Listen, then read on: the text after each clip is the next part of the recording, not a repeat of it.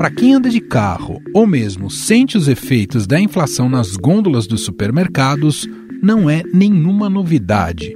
O combustível tá caro. Quem também sabe disso é o presidente Jair Bolsonaro. Há poucos meses das eleições, Bolsonaro busca se virar nos 30 para reduzir os preços dos combustíveis e, assim, impulsionar sua popularidade nas pesquisas. Na última segunda-feira, o presidente anunciou uma nova proposta para tentar conter a alta de preços. A proposta do governo prevê o pagamento de uma compensação a estados e municípios para zerar o ICMS sobre o diesel e o gás de cozinha. No tocante ao diesel, nós já zeramos o imposto federal do mesmo, que é o PIS/COFINS, e estamos propondo aos seus governadores o 17% que fica para eles, em uma vez aprovado o projeto de lei complementar, nós, o governo federal, zerarmos o ICMS do diesel e nós pagaríamos aos seus governadores isso que eles deixariam de arrecadar. O ICMS, vale lembrar, é cobrado pelos estados. Isto é, o valor arrecadado pelo tributo vai direto para os cofres estaduais. O Congresso Nacional já estava discutindo um projeto de lei complementar com a ideia de fixar um teto de 17% para a alíquota do ICMS sobre combustíveis e energia. A Câmara aprovou agora há pouco o projeto de lei que limita em até 17% a cobrança do ICMS para combustíveis, energia elétrica, telecomunicações e transportes, itens definidos como serviços essenciais. O projeto agora segue para o Senado.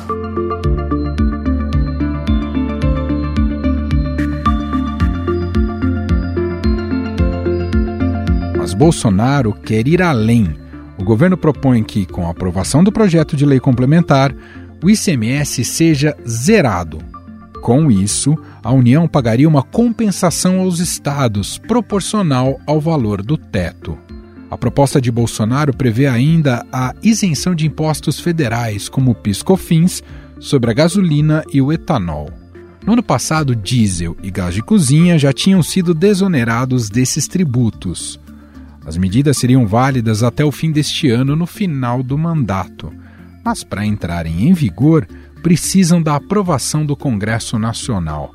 Será necessária a aprovação de uma PEC, já que o repasse ficaria sujeito ao teto de gastos, a regra que limita o crescimento das despesas à inflação.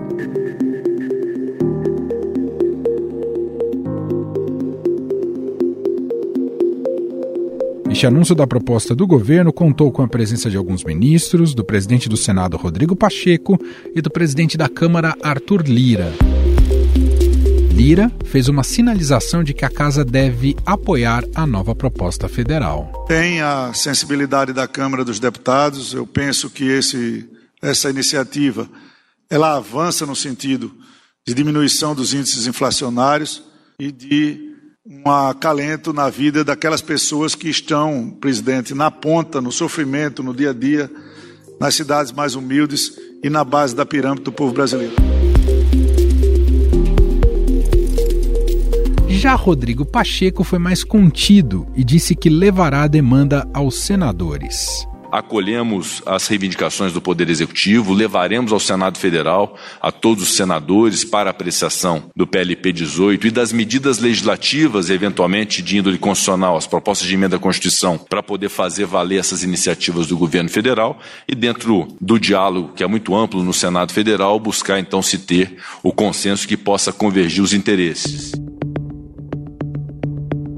ministro da Economia Paulo Guedes afirmou que as medidas teriam um custo entre 25 e 50 bilhões de reais. Segundo o ministro, o repasse dos recursos aos estados seria pago com receitas extraordinárias que ainda não foram lançadas no orçamento do governo deste ano.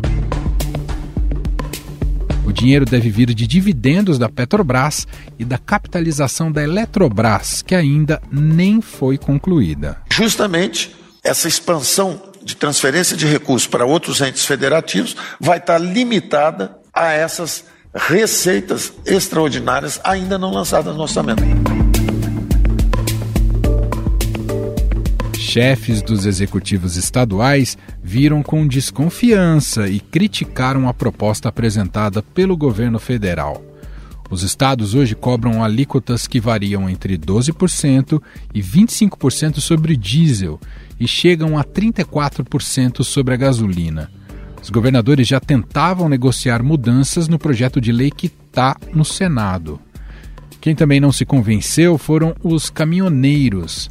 A Abrava, que é a Associação Brasileira de Condutores de Veículos Automotores, chamou a proposta do governo de solução Tabajara. A proposta do governo não foi bem recebida pela classe dos caminhoneiros. Segundo a Associação Brasileira de Condutores de Veículos Automotores, o problema não está sendo enfrentado e os preços dos combustíveis vão continuar subindo, já que esse movimento do governo é apenas paliativo. A Brava ainda aponta que a falta de planejamento e responsabilidade levou o país ao caos e que a categoria não enxerga uma luz no fim do túnel. Impor um teto do ICMS sobre combustíveis não garante que o preço da gasolina vai cair proporcionalmente nas bombas, porque esse alívio tributário pode ser embolsado por empresas do setor. E especialistas apontam que o projeto pode não surtir o efeito desejado e, ainda por cima, pode ter efeitos colaterais em áreas como a educação. E quem nos explica mais sobre esse assunto é Carlos Eduardo Navarro, pesquisador do Núcleo de Estudos Fiscais da FGV Direito São Paulo. Olá, professor, tudo bem? Seja muito bem-vindo aqui. Obrigado por ter aceito o nosso convite. Olá, Emanuel. Eu que agradeço. Prazer estar aqui com você e com seus ouvintes. Professor, o governo Bolsonaro aposta agora, todas, não só agora, né, vem apostando suas fichas na desoneração tributária como meio para baixar o preço dos combustíveis. Além de tentar fixar o teto da alíquota né, do ICMS em 17%, que ainda depende né, ali da aprovação no Senado, já passou pela Câmara, o governo quer reduzir a zero as alíquotas de PIS, COFINS e CID sobre gasolina e etanol e também propõe que até o fim do ano sejam zeradas as alíquotas de ICMS sobre diesel e gás de cozinha. E para isso, a União bancaria uma compensação aos estados, né? Seria algo temporário. Eu queria iniciar nossa conversa já te perguntando sobre essa proposta do governo. Qual é o potencial dela para resolver efetivamente o problema? Bom, é um potencial incerto. Como qualquer mudança tributária, não há garantias de que isso vai ser repassado para o preço. Obviamente, pode haver uma pressão, né, uma redução, por exemplo, de uma pressão inflacionária ou essa questão da guerra, enfim. Então, hoje há uma pressão por aumento, essa pressão pode diminuir, ela pode mudar o fluxo para o outro lado, se passar a ser uma pressão para a redução. Mas não há garantias. É, ainda que ele desonere todos os tributos, é, isso pode ser embolsado pelos agentes no meio da cadeia. Né? Então, nós temos aqui uma cadeia com um distribuidor, com varejistas, né? no caso do, do combustível posto de gasolina, e esses agentes no meio da cadeia podem embolsar parte ou, no extremo, toda essa desoneração tributária. E ainda não está claro como é que o governo vai bancar esse repasse, né? E uma margem um tanto elástica apresentada ali pelo ministro Paulo Guedes falou entre 25 a 50 bilhões. O senhor vê isso como um improviso na proposta? Há riscos fiscais envolvidos? Veja, é importante a gente dizer que essa compensação está fora da conta do 17. Né? Então, o limite do 17, em tese, os estados teriam que arcar sozinhos. Então, é aquilo que, que for além dos 17 é que o governo está disposto a fazer uma compensação, governo federal. Então, é, primeiro que há um risco naquilo que é hoje para o 17, um risco fiscal, orçamentário para os estados. Né? Então, os estados teriam que cortar gasto público ou criar uma nova fonte de custeio para compensar essa, essa perda de arrecadação.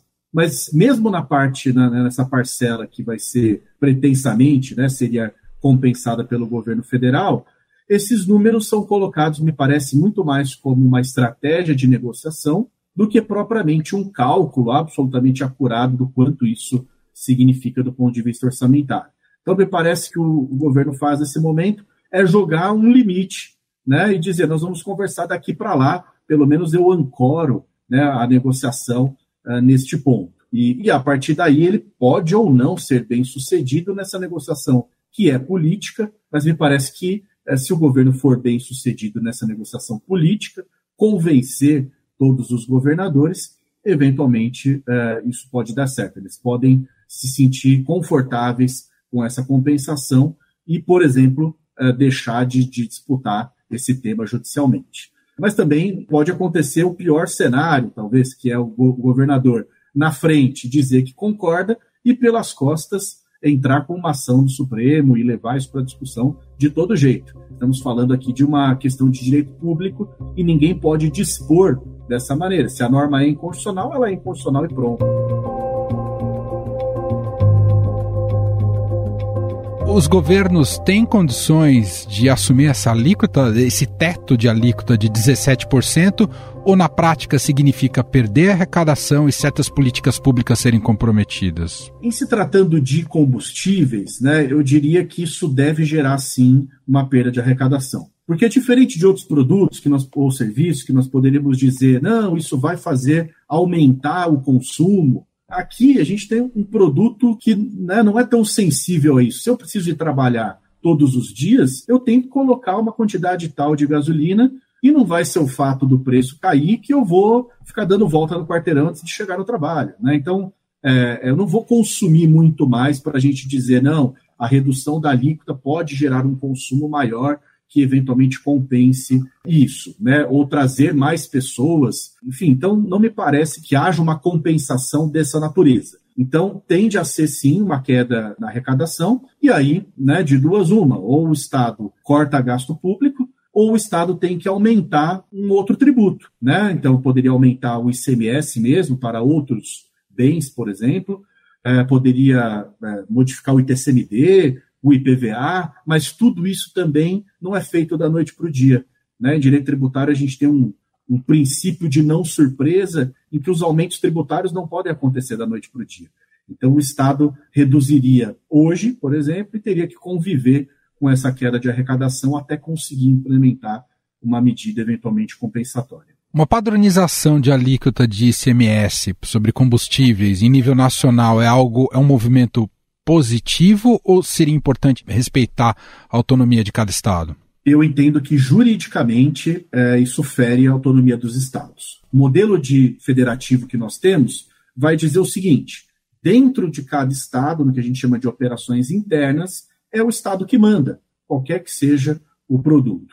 Então, uh, isso é de competência do Estado e o Estado usa isso para reduz ou aumenta essas alíquotas de acordo com os seus gastos correntes. Então, nessas operações é o Estado que manda. Nas operações interestaduais, quando uma mercadoria sai de um Estado e vai para outro, aí quem manda é o Senado. É né? o Senado que vai decidir o quanto divide para o Estado de origem e para o Estado de destino. Essa limitação, portanto, da forma como ela vem prevista, né, por meio de uma lei complementar, nessa tentativa, é, me parece que é também equivocada do ponto de vista jurídico, porque a lei complementar não tem esse papel. Né? De novo, ou é uma resolução do Senado, e aí especificamente para alguns casos, ou então é a própria Assembleia Legislativa de cada estado que deve definir. Então, me parece claramente uma violação à autonomia dos estados, independentemente de quanto você vai compensar. Porque, veja, a, a conta da compensação é uma conta hoje. Hoje o Estado pode estar satisfeito com essa compensação. Mas e amanhã? Seis meses? E daqui dois anos? Se ele tem autonomia tributária, ele mexe nas alíquotas, ele aumenta, diminui ao longo de toda a sua existência. Senhor comentou que para chegar efetivamente na ponta final, na bomba, no bolso do consumidor, isso ainda é incerto, porque, como o senhor mencionou, muita gente no meio do caminho pode buscar margens maiores de lucros. Além disso, existe também a indefinição do preço do barril do petróleo. Então, isso torna ainda mais incerto se de fato uma política como essa surtirá efeito no final, não é, professor? Sem dúvida. Hoje, por mais que os nossos preços estejam altíssimos, já há uma pressão né, do preço internacional sobre o preço brasileiro. Então, já se fala em aumento e que a Petrobras estaria segurando um aumento. Então, é, o que pode acontecer, uma medida dessa vir, e a gente, no extremo, ter um aumento ainda assim. É né? claro que o aumento poderia ser maior se não houvesse a desoneração, claro que sim, mas é, definitivamente não há garantias. E não há garantias não é só por uma má vontade dos agentes. Não há garantias porque é muito difícil você juridicamente construir isso, né? Dar uma isenção, por exemplo, condicionada, né? Esse, esse tipo de mecanismo é, é, praticamente impossível. Ou a gente volta aos tempos de controle de preço, né? Que foi feito lá no governo Sarney, por exemplo, e que dá muito errado. A gente já sabe onde isso vai dar. Né? Isso vai dar no mercado paralelo de combustível, é óbvio. A gente vai parar no posto, não vai ter gasolina, porque ninguém quer vender aquele preço, e vai chegar no mercado paralelo. Então, ou a gente volta a essa tentativa que é absurda, ou dificilmente a gente tem mecanismo jurídico para, de fato, condicionar uma coisa a outra. Dizer, eu só reduzo se você também repassar. Esse tipo de construção jurídica é praticamente impossível. E o que o senhor pensa sobre política de subsídio? Ela pode ser eficiente ou também é, uma, é um tipo de aposta incerta? Também é uma aposta incerta, a menos que você subsidie toda a cadeia. Né? Se você subsidiar todos os agentes, se você der um subsídio apenas para a Petrobras, isso vai ser incerto. Agora, se você subsidiar todos os agentes, aí, em tese, você poderia cobrar uma contrapartida por esse subsídio. Né? Você não vai estar obrigando o sujeito a praticar um determinado preço, mas você vai dizer, você só ganha o subsídio se você, por exemplo, vender a um certo preço. Pode ser uma política mais efetiva, mas também pode não funcionar, porque se esse preço não fizer sentido, ninguém vai conseguir praticar, ninguém vai receber o subsídio e a gente vai continuar com os preços altíssimos.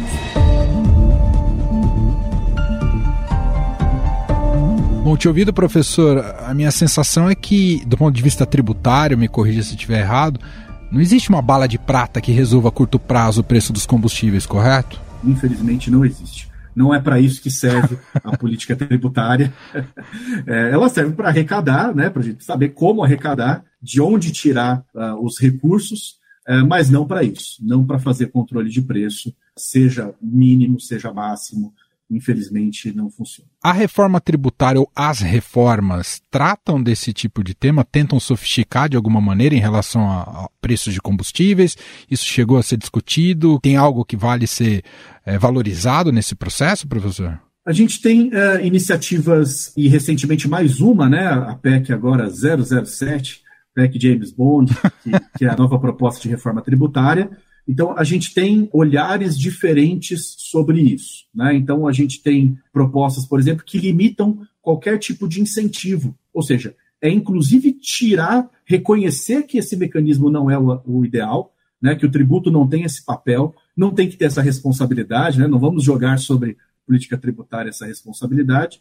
E, inclusive, tem uma ideia de vedar incentivos, de dizer, não, não vai haver incentivo de nenhuma natureza. É claro que isso é uma ruptura grande daquilo que a gente está acostumado. Né? De tempos em tempos, nós vemos, especialmente o governo central, mas não exclusivamente, dar o tributo para tentar atuar na economia. Né? Então, as famosas desonerações da linha branca.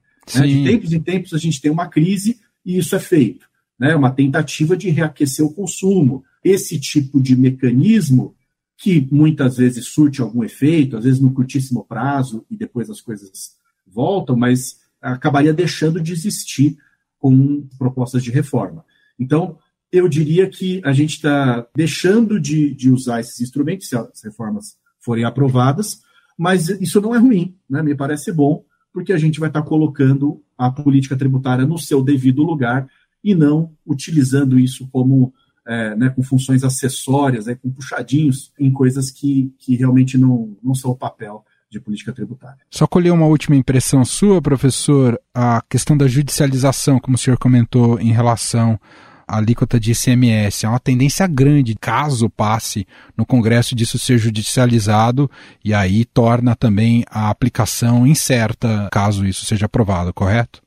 É, aí a gente teria que esperar, Emanuel, qual seria a decisão, uma decisão eventualmente cautelar de um ministro do Supremo. Sim. Né? Então, o que se desenha em princípio é uma ação direta no Supremo, uh, que vai cair com o ministro relator, que pode ou não dar uma canetada para suspender essa norma. Né? Então, o efeito imediato fica em risco, e esse efeito é o que mais conta nesse momento, porque a gente sabe que a decisão final uh, geralmente demora, né? especialmente nos tribunais superiores. Então, a decisão final, que vai ser daqui dois anos, cinco anos, dez anos, não vai ter mais relevância, né? O mais importante vai ser essa decisão inicial. Então aqui nós teríamos dois cenários. É claro que a gente pode ter no extremo todas as unidades federadas indo né, individualmente ao Supremo. E aí teríamos 27 ações e muito provavelmente cairiam com ministros diferentes, que poderiam um negar e o outro conceder. Enfim, então é muito difícil antecipar o que poderia acontecer, mas sem dúvida, basta uma decisão de um ministro é, suspendendo os efeitos para que nós não tenhamos mais essa medida com qualquer efeito prático imediato. Muito bem, esse é Carlos Eduardo Navarro, pesquisador do Núcleo de Estudos Fiscais da FGV Direito de São Paulo, gentilmente aqui atendendo a nossa reportagem, esclarecendo um pouco mais sobre essas propostas apresentadas pelo governo. Muito obrigado, viu, professor? Eu que agradeço, foi um prazer.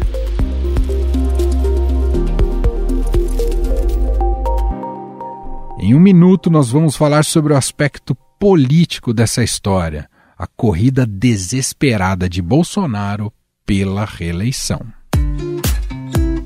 Dia 5 de junho é comemorado o Dia Mundial do Meio Ambiente, uma data criada para sensibilizar a população sobre a importância da preservação do planeta. Em tempos em que ouvimos falar tanto em ESG, o assunto ganha ainda mais luz. E o iFood, para se tornar referência mundial em sustentabilidade e contribuir para o um mundo mais inclusivo e igualitário, realiza diversas iniciativas em prol do meio ambiente. Estão no cardápio da marca a realização de entregas neutras em emissão de carbono, a redução do uso de plásticos descartáveis, para o qual ele tem um compromisso, o incentivo à reciclagem, o uso de embalagens sustentáveis, bem como tantas outras que apoiam o iFood no desafio de alimentar o futuro do mundo. Você também pode contribuir com boas práticas sustentáveis e o iFood te ajuda nessa missão.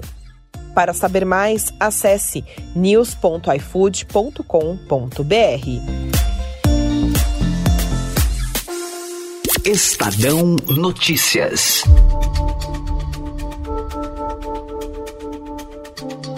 Há quase quatro meses da eleição, o governo parece ter pressa em reduzir os preços dos combustíveis para tentar reverter o quadro de Bolsonaro nas pesquisas pré-eleitorais com os números mostrando o ex-presidente Lula na vantagem. Luiz Inácio Lula da Silva tem 45% das intenções de voto na pesquisa estimulada. Jair Bolsonaro é o segundo com 34%.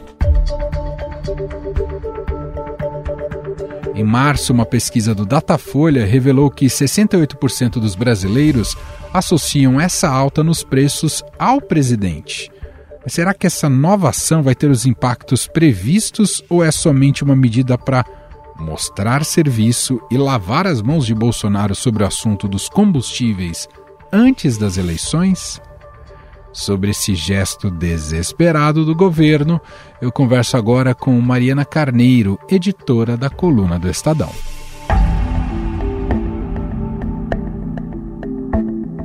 Tudo bem, Mariana? Seja muito bem-vinda. E aí, Emanuel, tudo bem? Obrigada pelo convite, uma honra estar aqui. Bom, a gente viu nessa semana, na segunda-feira, esse esforço coordenado entre executivo e legislativo, ali com presença do Jair Bolsonaro, os presidentes do Congresso Nacional, alguns ministros, incluindo o ministro Paulo Guedes, um pouco para mostrar que estão buscando uma solução para a questão do preço dos combustíveis. Virou mesmo uma questão de vida ou morte para o Bolsonaro e para sua campanha reeleição.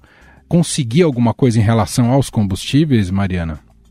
Olha, é um diagnóstico da campanha do Bolsonaro que ele precisa passar a imagem de que ele está fazendo alguma coisa.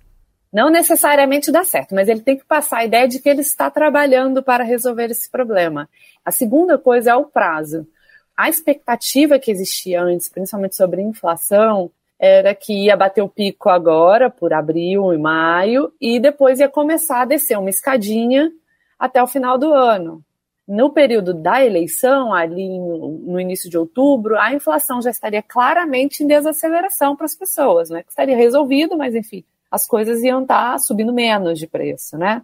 E não é o que está acontecendo, por várias razões econômicas, enfim, o preço do petróleo não está arrefecendo lá fora, a inflação não está arrefecendo aqui dentro. Então, o Bolsonaro também está com um combo econômico desfavorável para ele num prazo que está ficando cada vez mais curto, né? Então, assim, está ficando uma margem muito pequena para o Bolsonaro atuar para tentar conseguir votos de gente que ainda não se decidiu, efetivamente.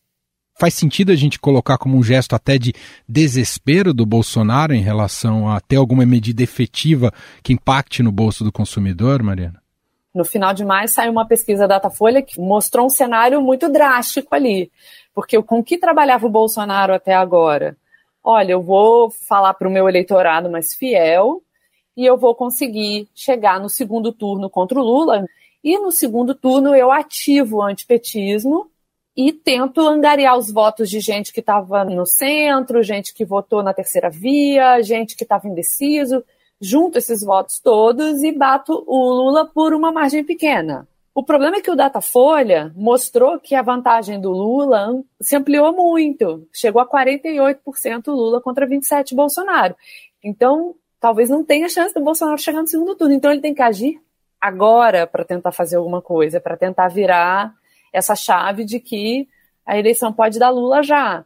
Então eles têm que agir rapidamente para tentar evitar o pior cenário, que seria a derrota no primeiro turno. Por isso que ficou tão urgente assim tratar os combustíveis e tratar imediatamente. O que a gente está ouvindo essa semana é que o governo vai colocar uma PEC, que é uma proposta de uma emenda à Constituição, que precisa de dupla votação na Câmara e no Senado, sendo que a gente está num mês de festas juninas, que a gente sabe Verdade. que boa parte dos parlamentares do Nordeste vão para suas bases, depois tem o recesso parlamentar e depois tem eleição. Então, assim, é um prazo muito curto para você colocar uma PEC para discutir redução drástica de receita dos governadores, que a gente ainda não sabe exatamente nem quanto é, porque o anúncio ontem do governo o Paulo Guedes falou que pode ser entre 25 e 50, que é muita coisa de diferença, né? Então, assim, não tem muito claro qual vai ser o plano do governo, mas tem que ser agora. Isso só denota a pressa do governo em tentar dar uma resposta política. E o Bolsonaro tem mais dificuldades mesmo, de fato, no Senado, onde o projeto agora será tende a ser votado, né, Mariana? não é uma coisa nova, ele tem uma dificuldade maior no Senado, e esse tema em si é um tema mais difícil de se discutir no Senado. Primeiro porque ali todos os estados estão representados igualmente, né? Cada estado tem três senadores, então é uma casa que os governadores têm muita influência sobre os parlamentares, então não vai ser fácil esse embate. Muito embora vender para os eleitores que você fez alguma coisa para baixar o preço no momento que a inflação está do jeito que está, eleitoralmente rende votos, rende, mas também um governador que tem a perspectiva de continuar em janeiro, ou que está no mandato esse ano, que precisa fechar as contas esse ano, respeitando todas as regras fiscais e tal, falar para ele que ele vai ter que zerar alíquotas de imposto de um mês para outro, ou que ele vai ter que reduzir a metade uma alíquota, é uma coisa muito drástica. Então, não é uma negociação muito simples de você fazer num curto período de tempo para você colocar já rodando no mês que vem, como é a necessidade política do Bolsonaro. É um cenário muito desafiador, mas não é possível, né? Como a política nos mostra, o impossível é capaz de ser feito. a gente viu nessa foto de segunda-feira, né, daqueles que estavam dispostos nessa coletiva, claro, estava ali o Paulo Guedes, tomou a palavra, ele sempre tem uma narrativa muito forte, impactante, envolvente, mas isso não significa que ele esteja fortalecido no governo, muito pelo contrário, né, Mari? É, assim, o Paulo Guedes, ele está desde o início com o Bolsonaro e eu não acredito que ele vá deixar o governo mas ele está sendo muito pressionado pela ala política do governo a dar uma resposta. E quando se a, a resposta caminha para ser uma PEC que tem como um dos objetivos tirar os gastos que a União vai ter para ressarcir os estados do teto de gastos, isso não denota força, denota até uma fraqueza do Paulo Guedes, porque ele foi sempre uma pessoa que defendeu o teto de gastos, muito embora tenha feito vários furos durante a administração do governo Bolsonaro, como a dos precatórios, foi um furo aí de 100 bilhões, enfim. Quando a, a, solução passa por algo que é tão drástico como fazer um extrateto, então você vê, olha, não é que é força, ele teve que dar uma resposta. Ou você abre a porta ou vão arrombar a porta, né? Eu acho que foi mais ou menos isso que aconteceu. Perfeito. Só para a gente fechar, o espaço de tempo é muito curto daqui até as eleições. Resta alguma cartada para o Bolsonaro, mesmo se naufragar, por exemplo, essa questão dos combustíveis, ou não há espaço mais para isso? Lembrando sempre que ele tem a máquina pública à disposição, né, Mariana? Olha, o Bolsonaro já gastou muito dinheiro nisso. Só para lembrar, ele aumentou, dobrou o valor do Auxílio Brasil, acreditando que isso ia render votos para ele, principalmente nas áreas que tem prevalência a Lula. E isso não está aparecendo nas pesquisas. Por quê? Porque a inflação está corroendo esses ganhos que as pessoas poderiam ver. Historicamente, na política, as pessoas culpam o presidente pela situação econômica. Elas não veem assim, ah, não teve a guerra, a culpa é do ministro, a culpa é da Petrobras. Então, assim, é, o Bolsonaro está fazendo muito, muitos gastos, né? Mas existe um limite mesmo de quando que isso vai começar a surtir efeito. E qual é o tamanho do gasto que ele pode fazer? Por exemplo, o reajuste dos servidores, que ele prometeu premiar principalmente a categoria policial, que é uma categoria que se identificou com o bolsonarismo desde o início, e ele não conseguiu honrar. Agora ele já está falando que não vai ter reajuste para ninguém. Por quê? Porque o reajuste que ele iria oferecer é um reajuste de 5%. Numa inflação que está rodando a 12% ao ano, parece muito pouco para quem vai receber. Então, assim, você vai gastar para fazer algo que não vai te dar nenhum benefício. É muito pouco tempo. O Bolsonaro precisa agir contra a inflação, mas eu não sei se vai efetivamente ter retorno nisso, porque é uma coisa que não depende só dele, né? É claro que a gente tem mercados, economistas, têm dito que a inflação vai começar a ceder com o aumento da taxa de juros, que já começou no passado, enfim, que isso vai fazer efeito. Então a gente está esperando acontecer também. O Bolsonaro também conta com isso. Essa é Mariana Carneiro, editora da coluna do Estadão, que você acompanha tanto no digital, no estadão.com.br, quanto nas páginas do impresso, estreando aqui no podcast Estadão Notícias. Obrigado, viu, Mariana? Obrigada a você, Manuel. Até mais.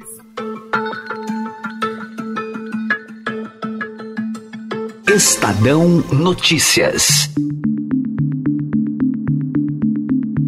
Este foi o Estadão Notícias de hoje, quarta-feira, 8 de junho de 2022. A apresentação foi minha, Emanuel Bonfim.